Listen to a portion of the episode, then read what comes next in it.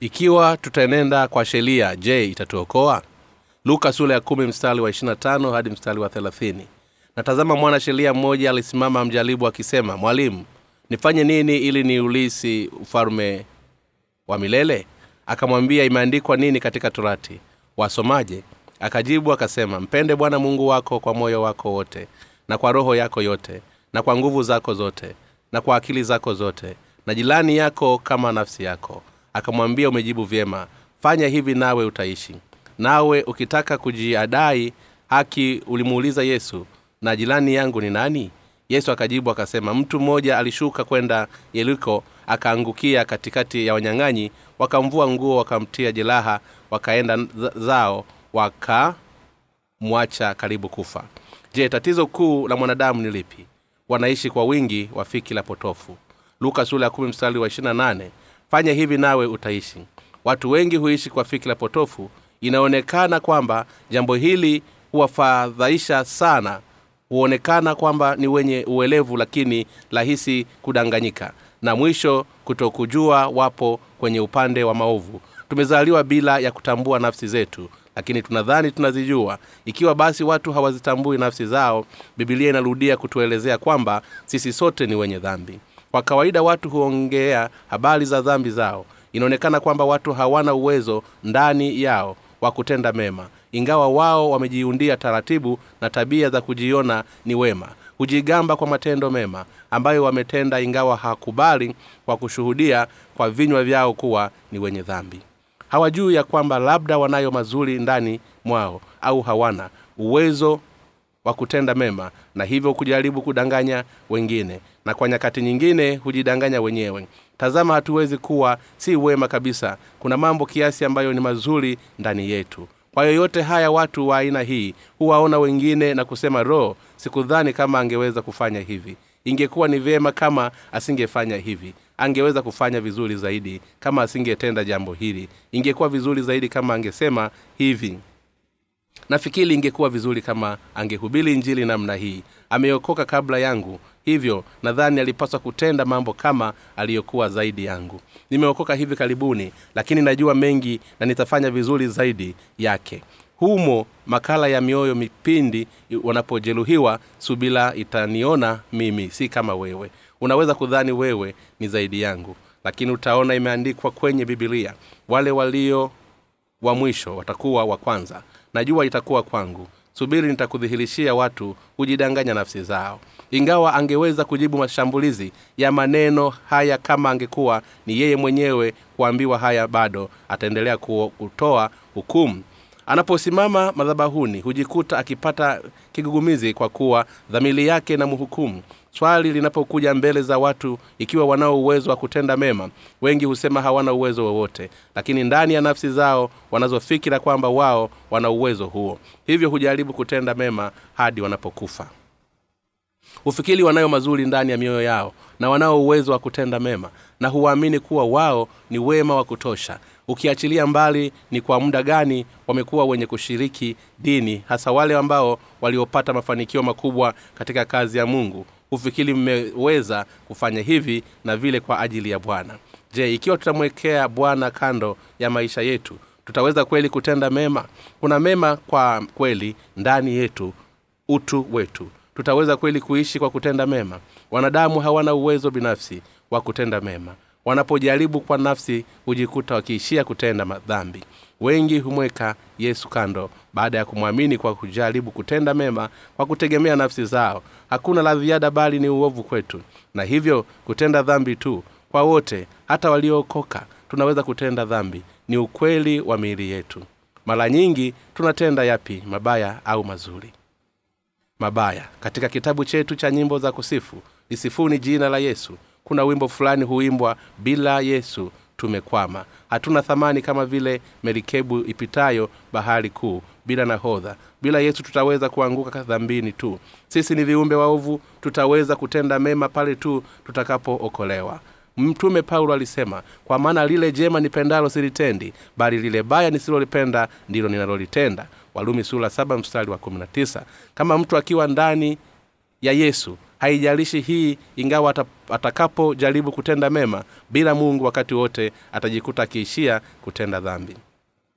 Hata mfalume daudi aliwahi kuwa mwenye asili hii wakati ufalme wake ulipostawi na kuwa wenye amani. Siku moja aliamka na kwenda juu ya dari la nyumba yake kupunga hewa. Hapo aliona kushawishi na kuanguka kwenye tamaa ya mwili. Alikuwa vipi alipomshauri bwana? Alikuwa mwovu alifanya tendo la zinaa na batisheba na kumuua ulia mmewe na hakuona uovu wake. Badala yake alijitetea kwa matendo yake. Ndipo siku moja nabii nathan alipomjia na kusema palikuwa na watu wawili katika mji mmoja. Mmoja wao alikuwa tajili wa pili maskini. Yule tajili alikuwa na kondoo na ng'ombe wengi sana bali yule maskini hakuwa na kitu ila mwanakondoo mmoja mdogo ambaye amenunua na kumlea naye akawa pamoja naye na pamoja na wanawe hula sehemu ya posho lake na kukinyanyua kikombe chake cha kulala kifuani mwake. Akawa kwake kama binti. Hata msafiri mmoja akamfikia yule tajiri naye akaacha kutwaa moja ya kondoo zake mwenyewe au moja ya ng'ombe zake mwenyewe ili kumwandalia yule msafiri aliyemfikia bali alimnyang'anya yule maskini mwanakondoo wake akamwandalia yule mtu aliyemfikia. Samueli wa pili sura ya kumi na mbili mstari wa kwanza hadi wanne daudi akasema mtu aliyetenda jambo hili hakika yake alistahili kufa. Hakika hasira yake ilimpanda na kusema alikuwa na mifugo yake mingi na ya kutosha. Ilimpasa kuchukua mmojawapo. badala yake alichukua kondoo wa maskini kwa matayarisho ya chakula cha mgeni wake. Yampasa kufa. Ndipo nathani alipomwambia wewe ndiwe mtu huyo. Kama hutu mtafuti yesu na kuwa naye hata yule aliyeokoka aweza fanya kama haya ndivyo ilivyo kwa watu wote. Hata wale waaminifu mara nyingi huanguka kwa kutenda uovu bila yesu. Hivyo yatupasa kushukuru sana nyakati hizi kwamba yesu ametuokoa ingawa ndani yetu hatuna lililo jema na tena mtulie chini ya kivuli cha mdharaba mioyo yetu imetulia chini ya kivuli cha ukombozi wa kristo. Lakini ikiwa tutakiacha na kutafuta wenyewe hakika hatutapata pumziko mungu ametupatia haki kwa imani katika sheria. Ni ipi inapaswa kuwa ya kwanza imani au sheria? Ni imani. Mtume paulo alisema kwamba mungu ametupatia haki kwa imani toka mwanzo. Alimpatia adamu na hawa kaini na aberi thethi na enoki nuhu na abrahamu isaka na mwisho yakobo na watoto wake kumi na wawili. Hata pasipo sheria walifanya kuwa wenye haki mbele za mungu kupitia haki itokanayo na imani ya neno lake walibarikiwa na walipata mapumziko kupitia imani ya neno lake. Muda uliopita wakati uzao wa yakobo uliishi misri kama watumwa kwa miaka mia nne. Kwa sababu yusufu ndipo mungu alipowaongoza kutoka kupitia msa kuelekea kanaani pamoja na kuwa watumwa kwa miaka mia nne walisahau haki katika imani. Ndipo mungu alipowaongoza kupitia kati ya bahari ya shamu kwa muujiza na kuwaongoza jangwani. Walipofika jangwa la, la dhambi akawapa sheria katika mlima sinai. Aliwapa sheria ambazo zilikuwemo amri kumi na vipengele mia sita kumi na tatu. Mungu aliahidi ndimi bwana mungu wako mungu wa abrahimu mungu wa isaka mungu wa yakobo msa apande kuja katika mlima sinai na nitawapa sheria. Ndipo alipowapa waisraeli sheria. Aliwapa sheria ili waweze kutambua dhambi. Walumi sura ya tatu mstari wa ishirini. Ikiwa ni kuwafahamisha juu ya anachotaka na asichotaka na kuweka wazi haki yake na utakatifu. Watu wote wa israeli waliokuwa utumwani misri kwa miaka mia nne walipita kati ya bahari ya shamu. Hawakuwahi kukutana na mungu wa abrahamu mungu wa isaka na mungu wa yakobo. Hawakumjua walipokuwa wakiishi kama watumwa kwa kipindi hicho cha miaka mia nne walisahau haki ya mungu. Katikati ya muda huo hawakuweza kuwa na kiongozi. Yakobo yusufu alikuwa viongozi hawa wawili. Inaonekana yusufu alishindwa kuirithi imani hiyo kwa watoto wake wa kiume manase na efrahimu hivyo walihitaji kumtafuta mungu tena na kukutana naye kwa kuwa walisahau haki yake. Tunapaswa kuweka akilini kwamba mungu aliwapa haki kwa maana kwa imani mwanzo na kuwapa sheria baada ya kuisahau imani. Aliwapa sheria ili waweze kumrudia. Kuiokoa israeli na kuwafanya kuwa wana wake aliwaambia kwamba iliwalazimu kutahiliwa. Ni nia ya waita ilikuwa ni kuwafanya wamtambue kwamba alikuwa kati yao. Ili kuanzisha sheria na pili kufanya watambue walikuwa ni wenye dhambi mbele zake mungu. Alitaka waje mbele zake na kuwa watu wake. Kwa kuombolezwa kwa mfumo wa sadaka ambao aliokuwa amewapa na alifanya kuwa watu wake. Wana wa israeli walikombolewa kupitia mfumo wa sadaka ya sheria kwa kumwamini masihi ajaye lakini mfumo huu ulipitwa na wakati na tuangalie hii ilikuwa ni lini. Katika luka sura ya kumi mstari wa ishirina tano mwanasheria mmoja alitajwa kumjaribu yesu alikuwa ni mfarisayo mfarisayo walikuwa ni wenye kuyashika mafundisho bila kukubali kubadilika kwa kufanya jitihada zao binafsi. Kuishi kwa kufuata neno la mungu walijaribu kuzidisha sheria za nchi kwa kuwa kuishi kadiri ya maandiko ya sheria. Walikuwa ni wakeleketwa kwa lugha nyingine ya kisasa ambao walihamisha fanya ghasia za kuvunja sheria ili kufanikisha malengo ya maono yao juu ya uhuru wa waisraeli toka kwa walumi yesu alitaka kukutana na watu gani? Wenye dhambi wasio na mchungaji. Kuna baadhi yao hata nyakati hizi wamo kwenye dini tusizo nazo. Huongoza harakati za kijamii kwa usemi kama vile okoa wanaogandamizwa duniani huamini yesu alikuja kuokoa maskini na waliogandamizwa. Hivyo baada ya kujifunza theolojia katika seminari huchukua nafasi katika mambo ya kisiasa na hujaribu kuwakomboa wanaonyanyaswa katika kila sehemu ya jamii. Ndio wenye kushinikiza kwa kusema hebu na tuishi kwa sheria na rehema ya sheria takatifu. Tuishi kwa sheria kwa neno la mungu lakini hawatambui hakika ya ukweli wa sheria. Hujaribu kuishi kwa sheria iliyoandikwa bila kufahamu na kupata ufunuo wa mungu juu ya sheria hiyo. Kwa maana hiyo tunaweza kusema kwamba hapakuwepo na mnabii watumishi wa mungu katika israeli kwa kipindi hicho cha miaka mia nne kabla ya kristo kwa sababu hii basi walikuwa ni kundi la kondoo wasio na mchungaji. Hakukuwa na sheria wala kiongozi wa kweli. Mungu hakujidhihirisha mwenyewe kwa hao waliokuwa ni viongozi wa dini zao walio wanafiki. Nchi ilitawaliwa na dola ya warumi. Hivyo yesu aliwaambia watu hawa wa israeli waliomfuata jangwani kwamba hawatarudishwa kutoka kwake wakiwa na njaa. Alijawa na huruma juu yao walio kama kundi la wakondoo wasio na mchungaji.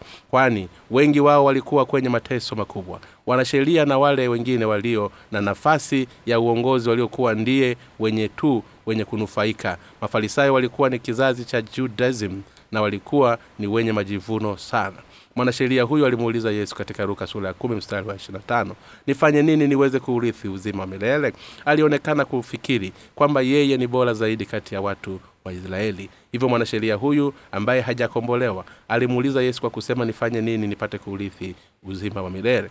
Mwanasheria huyu anasimama baada la yetu leo. Alimuuliza yesu swali hili naye akajibiwa ameandikwa nini katika torati? Wasomaje naye akajibu mpende bwana mungu wako kwa moyo wako wote na kwa roho yako yote na kwa nguvu zako zote na akili zako zote na jirani yako kama nafsi yako. Naye akajibu umejibu vema fanya hivi nawe utaishi. Alijaribu kumtia changamoto yesu bila ya kufahamu yeye alikuwa ni mwenye dhambi asiyeweza kutenda mema. Hivyo yesu alimuuliza imeandikwa nini katika torati? Wasomaje? Unasoma nini juu ya sheria? Sisi ni wenye dhambi tusiyoweza kufuata sheria wasomaje kwa kifungu hiki yesu anauliza ni kwa namna gani mimi na wewe tunajua na kuielewa sheria? Kwa jinsi hii wengi wetu nyakati hizi ndio tulivyo. Wanasheria huyu alifikiri kwamba mungu alikusudia kuweka sheria ili zifuatwe. Hivyo alijaribu kupa, kupitia maandiko mpende bwana mungu wako kwa moyo wako wote na kwa roho yako yote kwa nguvu zako zote na kwa akili zako zote na jirani yako kama nafsi yako. Sheria haikuwa na kasoro alitupa sheria iliyo kamilifu. Alituambia tumpende bwana kwa moyo na kwa roho na kwa nguvu na kwa akili kuwapenda majirani zetu kama nafsi zetu. Ni hakika tumpende mungu kwa moyo wetu wote na kwa nguvu zetu zote lakini hii ni amri takatifu isiyoweza kutimizwa kwa nafsi zetu. Wasomaje? Hii ina maana sheria ni kamilifu na sawa lakini je wewe unaelewa nini juu yake? Mwanasheria alifikiri kwamba mungu alileta sheria ili aweze kuitia ingawa sheria ya mungu imeletwa kwetu ili tuweze kuziona nafsi zetu na upungufu ndani yake. Kwa kukubali udhaifu wetu ulio wazi kabisa mbele za mungu umetenda dhambi umeua hali nilikwambia usiue. Kwa nini hukunitii ndivyo mungu alikuulizavyo. Sheria huweka wazi dhambi ya watu ndani ya mioyo yao. Hebu natufikiri kwa mfano nilipokuwa nikitembea nikaona tunda zuri na tamu lililoiva katika shamba langu la mtu. Mtu amenionya kwa sheria usichukume tunda hilo. Katika shamba itaniabibisha mimi ni ukitenda hilo. Ndiyo baba shamba hili ni la ndugu fulani. Hivyo usichume ndiyo baba. Tunaposikia hivyo tusichume. Tunahisi msukumo ndani yetu wa kuchuma. Tunapochuma hatua ya kujizuia inashindikana na hii ndio ilivyo katika dhambi za watu. Mungu ametuonya tusitende dhambi aweza kusema hivi kwa kuwa yeye ni mtakatifu mkamilifu na mwenye uwezo wote. Kwa upande mwingine hatuwezi kamwe kuto, kutotenda dhambi na kamwe hatuna utakatifu. Hatuna mazuri ndani ya mioyo yetu. Sheria inatuhukumu na neno kamwe. Kwa nini? Kwa sababu watu husukumwa na tamaa ndani ya mioyo yao. Hatuwezi kujizuia bila kufuata tamaa. Tunatenda dhambi ya uzinzi kwa kuwa tunayo dhambi ya uzinzi ndani ya mioyo yetu tunapaswa kusoma bibilia kwa makini. Niliposoma niligundua maneno haya. Nilisoma kwa yesu alikufa msalabani kwa ajili yangu na nilishindwa kujizuia machozi yalinitoka. Hakika nilikuwa mwingi wa dhambi hata kumfanya afe kwa ajili yangu. Moyo wangu uliopondeka sana hata kumwamini. Na ndipo nilipowaza ikiwa nitamwamini basi nitaliamini neno lake niliposoma katika kitabu cha kutoka sura ishirini bibilia inasema usiwe na miungu wengine zaidi yangu. Niliomba toba kutokana na amri hii. Nilitafuta katika kumbukumbu za akili yangu. Ikiwa hapo awali niliwahi kuwa na miungu wengine zaidi yake kulitaja jina lake bule au kuabudu miungu wengine niligundua kwamba niliabudu miungu wengi. Mara nyingi wakati nilipotoa kafala kwa heshima ya mababu zangu waliokufa. Nilitenda dhambi ya kuwa na miungu wengine. Hivyo niliomba kwa kutubu. Bwana nimeabudu nime miungu wengine. Imenipasa kuhukumiwa kwa hilo na kusihi unisamehe dhambi zangu. Sintotenda tena na baadaye dhambi moja itaonekana kuondolewa. Hapo tena najaribu kukumbuka ikiwa niliitii jina la mungu bule nagundua ya kwamba nilipoanza kumwamini mungu nilikuwa nikiendelea kuvuta sigara. Rafiki zangu walinieleza huoni ya kuwa unamwaibisha mungu kwa kuvuta kwako sigara? Itawezekanaje kwa mkristo kuvuta sigara? Hii ni sawa na kuliitia jina lake bule hivyo nikaomba tena bwana nimeliitia jina lako bule naomba unisamehe nitaacha kuvuta sigara. Hivyo nilijaribu kuacha kuvuta sigara. Nilishindwa na kuendelea na kuacha kwa muda tofauti katika kipindi cha mwaka mzima. Hakika ilikuwa ni ngumu kwangu na ilifika kutowezekana kuacha kuvuta sigara. Lakini mwishowe niliweza kabisa nilidhani hii ilikuwa tayari dhambi. Nimeweza kuidhibiti. Nyingine ilikuwa kuitakasa siku ya sabato. Hii ina maana kwamba nisifanye shughuli yoyote siku ya jumapili kazi au kutafuta fedha. Na niliweza kuacha hili pia ndipo ilipokuja waheshimu baba na mama yako. Niliwaheshimu nilipokuwa mbali nao lakini nilipokuwa karibu nao nilikuwa na maju, machungu juu yao. Oh nimetenda tena dhambi mbele ya, mchungu, ya mungu. Naomba unisamehe. Niliomba toba lakini sikuweza kuwaheshimu kwani wote walikwisha fariki kwa wakati huo. Nifanye nini sasa? Bwana naomba msamaha mimi mwenye dhambi nisiye na thamani ulikufa msalabani kwa ajili yangu. Nilishukuru sana njia hii ndiyo niliyoitumia kushughulikia dhambi zangu zote hadi nyingine. Palikuwa na sheria nyingine kama vile usiue usizini usitamani mpaka nilipokuja kugundua sikuweza kufuata hata moja. Niliomba usiku kucha. Je wajua ya kwamba kuomba na kutoba haifurahishi kabisa? Hebu tuangalie hili. Ndipo wazi juu ya kusurubiwa kwa yesu. Niliona uchungu uliokuwepo. Alikufa kwa ajili yetu na ni nani asiyetaka kuishi kwa neno lake. Nililia siku mzima na kuwaza ni upendo wa namna gani juu yangu na nilimshukuru kwa kunipa faraja ya kweli. Katika mwaka wangu na wa kwanza kuhudhuria kanisani ulikuwa ni jumla ni rahisi lakini miaka ilipozidi kuendelea ikawa ni vigumu kwangu kulia kwa kuomba toba kwani ilibidi nifikiri sana ili niweze kulia kwani nilikwisha kuwa na mazoea machozi yalipoacha kunitoka niliamua kuomba mlimani na kufunga siku hadi tatu ndipo machozi yalipotoka. Yalinilenga tena nilipokuja mbele ya kanisa nililia. Walionizunguka waliniambia oh umekuwa mtakatifu sana kwa sala zako za mlimani. Lakini baadaye yalikauka tena ikawa vigumu tena katika mwaka wa tatu. Nilijaribu hata kufikiri mabaya niliyotenda kwa rafiki zangu na ndugu katika kristo ili niweze kutoa machozi. Haikuwezekana kabisa. Baada ya miaka mitano sikuweza kulia ingawa nilijitahidi kwa namna zozote na hata kutokwa na makamasi. Baada ya miaka kadhaa katika hili sikupata amani ndani yangu na ndipo mungu alinifanya niirudie tena bibilia sheria ni kwa ajili ya kuzifahamu dhambi. Tunagundua nini juu ya sheria? Kamwe hatuwezi kuzifuata sheria katika walumi sura ya tatu mstari wa ishirini tunasoma kwa maana kutambua dhambi huja kwa njia ya sheria. Mwanzo kabisa nilichukulia kifungu hiki kuwa ujumbe binafsi kwa mtume paulo na kuamini maneno niliyopendelea lakini baadaye machozi yangu yakakauka. Hakika sikuweza kuendelea na maisha yangu ya imani ya kidini. Hivyo niliendelea na dhambi na kufikia hatua ya kugundua nina dhambi ndani ya moyo wangu na kushindwa kuishi kwa sheria. Sikuweza kuvumilia ingawa sikuweza kuachana na sheria kwa kuwa niliamini ilikuwepo. Ili niweze kuitii hatima yake nikawa mwanasheria kama walionyeshwa katika maandiko hapo awali. Ikawa ni vigumu kwangu kuendelea na maisha ya imani. Nilikuwa na dhambi nyingi hata kufikia kila ninaposoma. Sheria naanza kugundua dhambi hizo. Kila ninapozivunja amri kumi ndani ya moyo wangu ikumbukwe kuwa ni dhambi moyoni ni sawa kutenda dhambi tu. Sikuweza kufahamu kwamba nilikuwa tayari muumini wa sheria.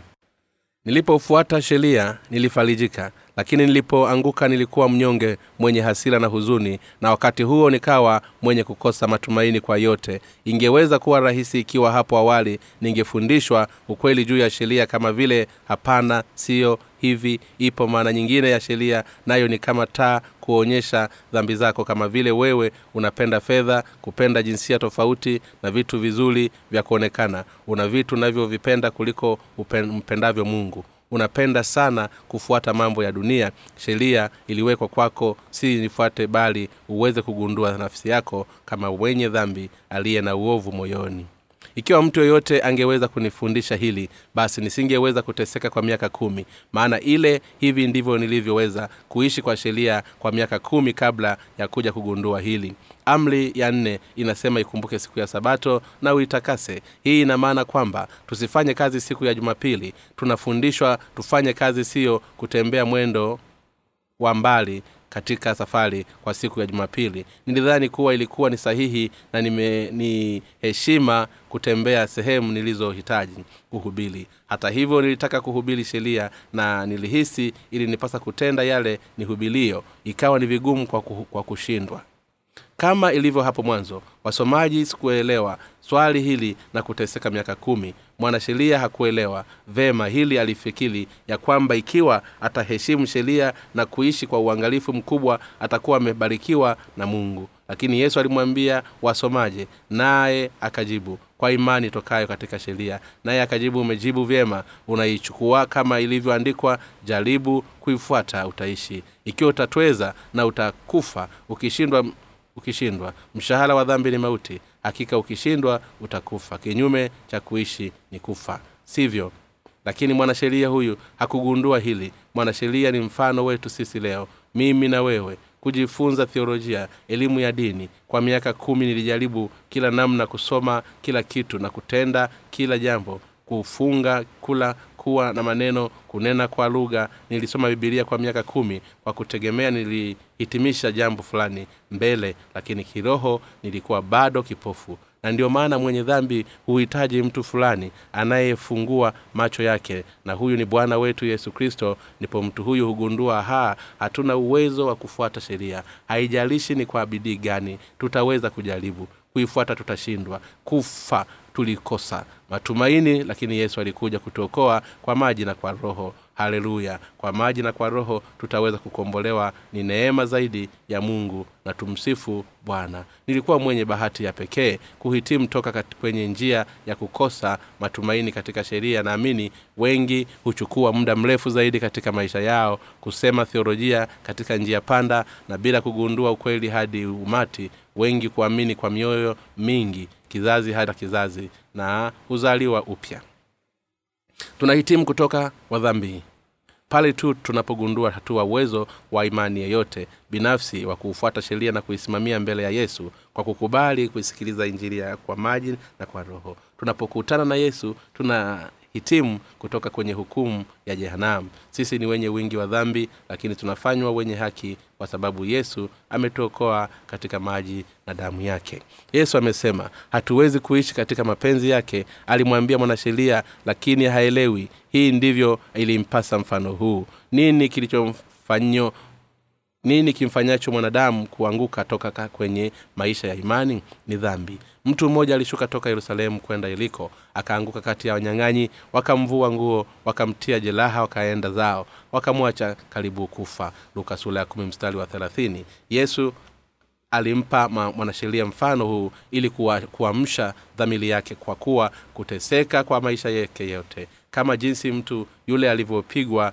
na mnyang'anyi karibu kufa mtu mmoja alishuka toka yerusalemu kwenda yeriko anawakilisha dunia hii ya sasa. Hali yerusalemu inawakilisha mji wa kidini mji wa imani uliojawa na migambo ya sheria. Mfano huu hatu, hutuelezea ikiwa tutamwamini kristo kwa njia ya udini tutaangamia mtu mmoja alishuka toka yerusalemu kwenda yeriko akaangukia kati ya wanyang'anyi wakamvua nguo wakamtia jeraha wakaenda zao wakamwacha karibu ya kufa. Yerusalemu ulikuwa ni mji mkubwa ukiwa na wazi wengi. Kulikuwa na kuhani mkuu jeshi la makuhani walawi na wengine wakuu wa mashughuli wa dini. Palikuwepo na wengi wenye kuelewa sheria vema na walijibu kuishi kwa sheria lakini walishindwa na kukimbia yeriko wakaangukia duniani yeriko na kushindwa kuzuia kukatana na wanyang'anyi. Mtu huyu pia alikutana na njia ya wanyang'anyi toka yerusalemu kwenda yeriko wakamvua nguo kumvulia nguo maana yake kupoteza haki. Ni vigumu kwetu kuishi kwa kufuata sheria na kuingia sheria mitume paulo. Amesema katika walumi sura ya saba mstari kumi na tisa hadi ishirini kwa maana lile jema nilipendalo silitendi bali lile baya nisilopenda ndilo nalolitenda. Basi kama vile nilisilolipenda ndilo nilipendalo si mimi nafsi yangu nilitendalo bali ni ile dhamiri ikaayo ndani yangu ningetamani kutenda mema na kuishi katika neno lake mungu lakini ndani ya moyo wa mwanadamu umefurika mawazo mabaya uasherati wivu uwaji uzinzi tamaa mbaya ukorofi hila ufisadi kijicho matukano kibuli upumbavu. Mariko wa hadi tatu. Kwa kuwa haya yote yaliyomo ndani ya moyo wetu basi tutafanya yale tusiyopaswa na tutafanya yale tunayopaswa kufanya tuendelee kurudia maovu kurudia maovu haya ndani ya mioyo yetu. Hivyo shetani huhitaji kukamilisha kwa kiasi kidogo tu ili uweze kutenda dhambi. Dhambi zilizo ndani ya mioyo ya, okil, ya wa kila mwanadamu je tutawezaje kuishi kwa sheria? Hapana. Imeandikwa katika marko sula saba mstari wa ishirini kimtokacho mtu ndicho kimtiacho unajisi yesu anatuelezea kwamba yapo mawazo mabaya uasherati wivu uwaji uzinzi tamaa mbaya ukorofi hila ufisadi kijicho matukano kibuli upumbavu katika moyo ya mwanadamu. Wote wanauuaji ndani ya moyo yetu. Hakuna asiyefanya mauaji. Mama hukemea watoto wao. Usifanye hivi nilikwambia usifanye ole wako nilikuelekeza mara nyingi sasa nitakuua. Ukirudi tena hii ni sawa na kuua. Unaweza kumuua mtoto wako katika mawazo yako kwa maneno yasiyo na fikira kama haya. Imewapasa watoto wetu kuwa wepesi wa kutuepuka kwa kutukimbia. Kwani pasipo hivyo tungeweza kuwashukia kwa viwango vya hasila na hata kufikia hatua ya kuwaua. Watu mwingine tunawapigia hofu na kusema o oh, mungu wangu kwa nini nimefanya hivi tunaanza kuona alama za uvimbe baada ya kuwapiga watoto wetu na kudhani ya kuwa tulikuwa wenda wazimu wa kutenda hayo. Hatuwezi kujizuia kutenda haya kwa sababu ndani ya mioyo yetu kuna uwaji hivyo ninatenda nisilotaka maana yake tunatenda uovu kwa kuwa tuna uovu ndani yetu na ni rahisi kwake shetani kutujaribu kutenda dhambi. Na tuseme hivi kwa mfano mtu ambaye hajakombolewa kae katika kibanda cha miaka kumi akielezea uso wake ukutani akiwaza kama sanchong kuhani wa dini ya kijadi kolea ni vyema akiwa ameketi akielezea uso wake ukutani lakini itabidi mtu kumletea chakula na kufanya usafi mahali pale. Itampasa awe na mawasiliano na mtu haitakiwi ni tatizo ikiwa atakuwa ni mwanaume kama yeye lakini hebu tuseme akiwa ni mwanamke ikiwa atamwona kwa bahati basi mtu basi muda wote uliokaa atakuwa ni bule anaweza kuwaza moyoni hainipasi kutenda uzinzi lakini ninao moyoni naye ananibidi niuache niutoe hapana ondoka kwenye akili yangu lakini lengo la, lake litayeyuka pale tu atakapomuona mwanamke huyo. Baada ya mwanamke huyo kutoka ataangalia ndani ya moyo wake. Miaka mitano ya jitihada zake zitageuka kuwa ni bule na vyote kwa ukorofi. Ni rahisi shetani kuteka haki ya mtu. Kule alichonacho shetani ni kuweka msukumo mdogo tu. Mtu anapohangaika kutote, kutotenda dhambi bila ya kumungu kukombolewa kwanza ni rahisi na haraka zaidi kuanguka kwenye dhambi. Mtu huyu anaweza kuwa ni mtoaji mzuri wa zaka. Kila jumapili mfungaji wa siku arobaini mwenye kujitoa kwa maombi ya siku mia moja. Lakini shetani hufanikiwa kumshawishi na kumdanganya kwa mambo mazuri ya maisha. Nitakupa nafasi bora ya cheo katika shirika lakini wewe ni mkristo usiyefanya kazi jumapili. Vipi utaweza hii? Na nafasi kubwa utaweza kufanya kwa muda wa wiki tatu za jumapili na iliyobaki moja katika mwezi unaweza kwenda kanisani.